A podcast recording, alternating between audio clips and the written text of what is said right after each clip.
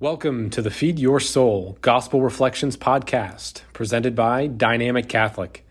Over the next several minutes, you will receive inspiration and encouragement we hope will meet you where you are and lead you to where God is calling you to be.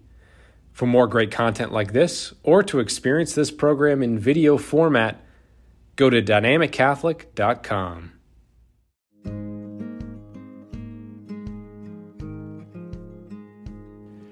I have a lot of names, many names. My friends, they call me Alan. On legal documents, I'm Alan R. Hunt. When I teach, my students call me Dr. Hunt. My childhood friends, they call me Sugar Bear. My high school friends, they call me Bruner. My girls and my grandkids, I'm Poppy. And yes, to my mother, I'm Precious. Different names, but all the same person. God gives us a lot of names to call him by Yahweh, Abba Father, Jehovah. And one of the wonderful Hebrew Old Jewish words, old wonderful names for God, is Rapha, healer, Rapha. God is your healer. It makes sense after all, doesn't it? I mean, God made you. You didn't come out of nothing, you were formed by the hand of God. You began as God's idea. He took the dust and the clay of the earth, He shaped you in His hands, He opened your nostrils and blew in His breath. He created you, He formed you, He made you. So it only makes sense. He can heal you. He is the author of life. He is Rapha, your healer. And the Gospel of Mark makes that plain. Mark devotes more time in his little, shortest gospel of all, more time than Jesus' healing than any other gospel. In Mark, Jesus heals a man with an unclean spirit. He heals Peter's mother in law. He heals all the sick who came to him. He heals a leper. He heals a paralyzed man. He heals a man with a deformed hand. He heals many. He heals a man possessed by a legion of demons. He heals a little girl near death. He heals a woman hemorrhaging for years. He heals the sick wherever he went. He heals a Syrophoenician woman's daughter. He heals a deaf man, a blind man, a boy with a spirit, and he heals blind Bartimaeus. In this tiny gospel that's barely 16 chapters, there are at least 16 stories of healing, an average of one time per chapter. Do you think the Gospel of Mark is trying to teach us something? In the Gospel today, Jesus heals a man who is deaf and has a speech impediment. As he does that, the people are, quote, astonished beyond measure, unquote. And they say, He has done all things well. Rapha. God is your healer. Even Harvard knows it. In a Harvard study, 90% of doctors think faith has a healing effect. 90%. Only 70% of the population thinks that. In other words, more doctors than patients believe in the power of faith. And Lord, do we need your healing? For a body riddled with cancer, Lord, we need your healing. For a heart loaded with grief, Lord, we need your healing. For a mind addicted to prescription medication, Lord, we need your healing. For a soul attached to gambling, Lord, we need your healing. For a heart restless in life, seeking purpose, never finding it, Lord, we need your healing.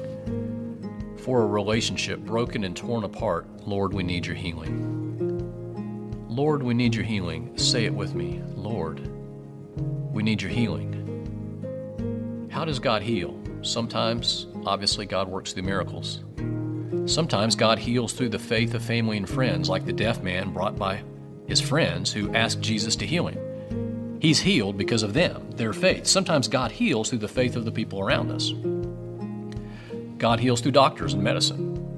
And of course, sometimes God heals through time. Those who've worked with someone who's just lost a spouse know that it's going to take time to heal, time and prayer, for the grief and the pain will possibly be healed.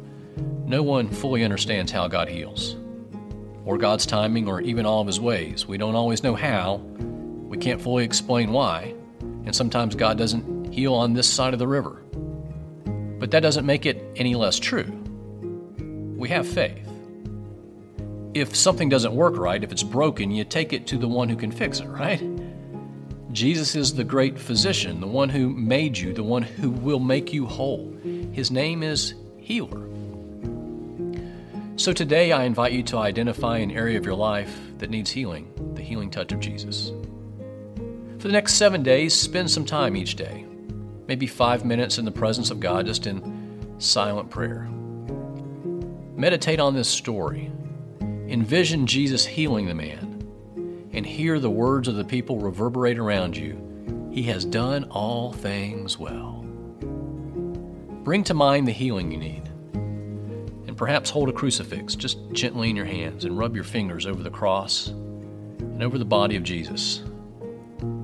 Invite His healing touch in your life. For it's true God is your healer. He has done all things well, and He loves you more than you will ever know.